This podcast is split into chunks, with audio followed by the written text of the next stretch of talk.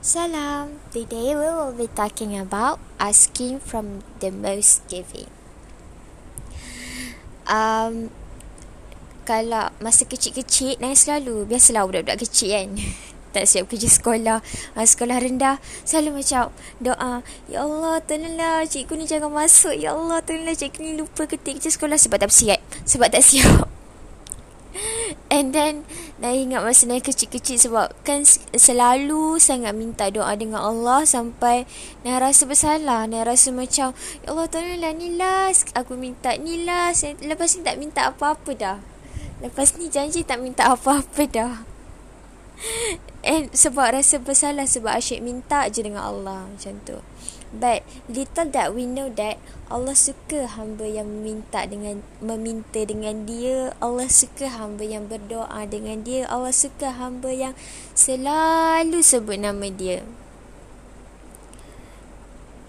Berbeza dengan manusia, baik uh, apa? Berbeza dengan manusia bila orang selalu minta minta minta, minta mesti macam ish dia ni asyik minta je. Consider lah sikit ah Macam tu kan ah, Nak cakapnya Itulah beza makhluk Dengan Tuhan Allah semakin kita minta Semakin dia suka Semakin kita sebut Ya Allah Semakin dia suka Ilahi. Ni ah, Naya petik. Naya suka sangat? Ah, Apa Ustaz ceramah Ustaz Hanan Sangat lembut. Ya ilahi Ya hambaku. Rabbi Ya hambaku. Allah ya hambaku. Nak cakapnya Makin kerap kita minta dengan Allah Makin Allah suka Dan makin Allah Dekat dengan kita.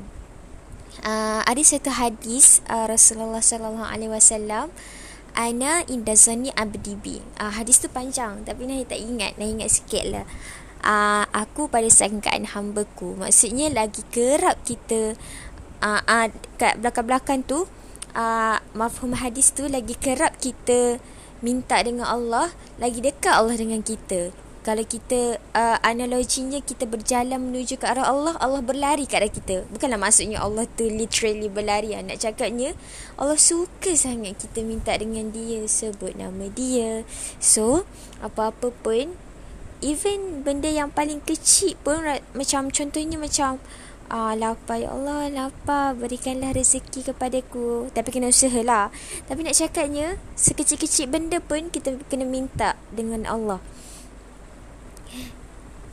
So that kita rasa rapat. Ah, maksudnya macam, contohlah kita ada kegusaran. Ya Allah, macam mana ni eh? Nak pilih yang ni ke yang ni? Macam Allah tu best friend kita. Kan best? So, ah, contoh kita macam tak tahu nak pilih yang mana. Ah, Allah hmm, Allah rasa yang ni lagi elok ke yang ni lagi elok sahabat dulu-dulu kalau orang cakap istikharah kalau sekarang famousnya istikharah bab jodoh.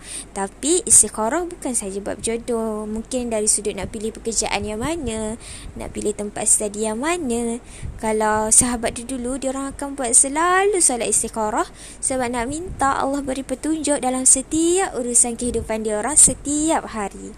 Allah kan maha mengetahui. So apa-apa minta dengan Allah Allah suka untuk kita libatkan Allah dalam setiap urusan kehidupan kita. So yeah That's all. Wallahu'alam Salam